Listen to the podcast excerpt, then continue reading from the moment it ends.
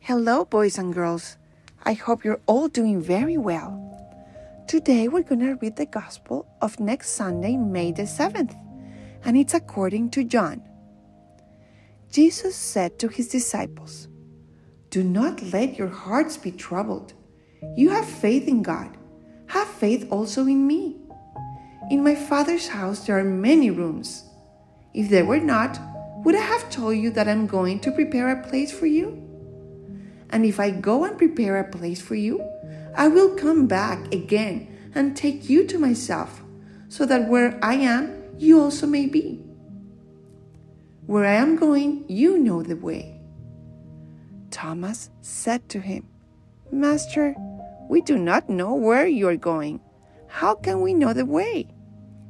Jesus said to him, I am the way and the truth and the life. No one comes to the Father except through me. If you know me, then you will also know my Father. From now on, you do know him and have seen him. Philip said to him, Master, show us the Father, and that will be enough for us.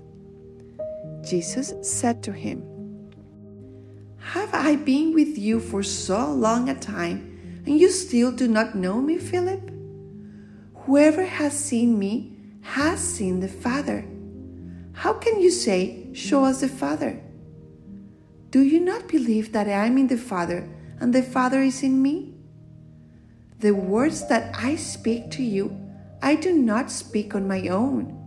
The Father who dwells in me is doing his works. Believe me that I am in the Father and the Father is in me. Or else, believe because of the words themselves. Amen, amen, I say to you. Whoever believes in me will do the works that I do, and will do greater ones than these, because I am going to the Father. The Gospel of the Lord. Praise to you, Lord Jesus Christ. Holy Spirit, please come and teach us what you want us to learn with this gospel. Boys and girls, we all have some great moments during our life where we feel super happy, no? But we also know we have some moments when we feel sad or troubled. For example, when we're not doing that great at school, or when our best friend doesn't want to play with us and wants to play with other kids, or when maybe our parents are fighting or have problems of their own, we also feel bad for them, right? Well, Jesus has this great medicine that if we ask Him, He can pour it in our hearts so that we can feel happier. You know what that medicine is called? It's called hope. And hope makes our hearts feel better whenever we are sad or troubled. And you know why?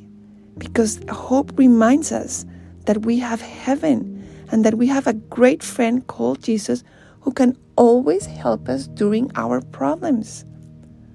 So let's not forget, whenever we feel sad, ask Jesus, Oh Jesus, give some hope to my heart so that I can remember that you're my best friend and that you're always here to help me. But this is a great secret we should not keep for ourselves we have to tell others, especially those who are having difficulties or that are sad. Let's say, ask Jesus to give you hope to your heart. That way, you will have more peace and happiness. And that is a great thing to do, boys and girls, to share the happiness that Jesus gives in our hearts, which is called hope. That we know that we have heaven and that it is waiting for us. Okay, boys and girls, thank you so much for listening and hear you next time.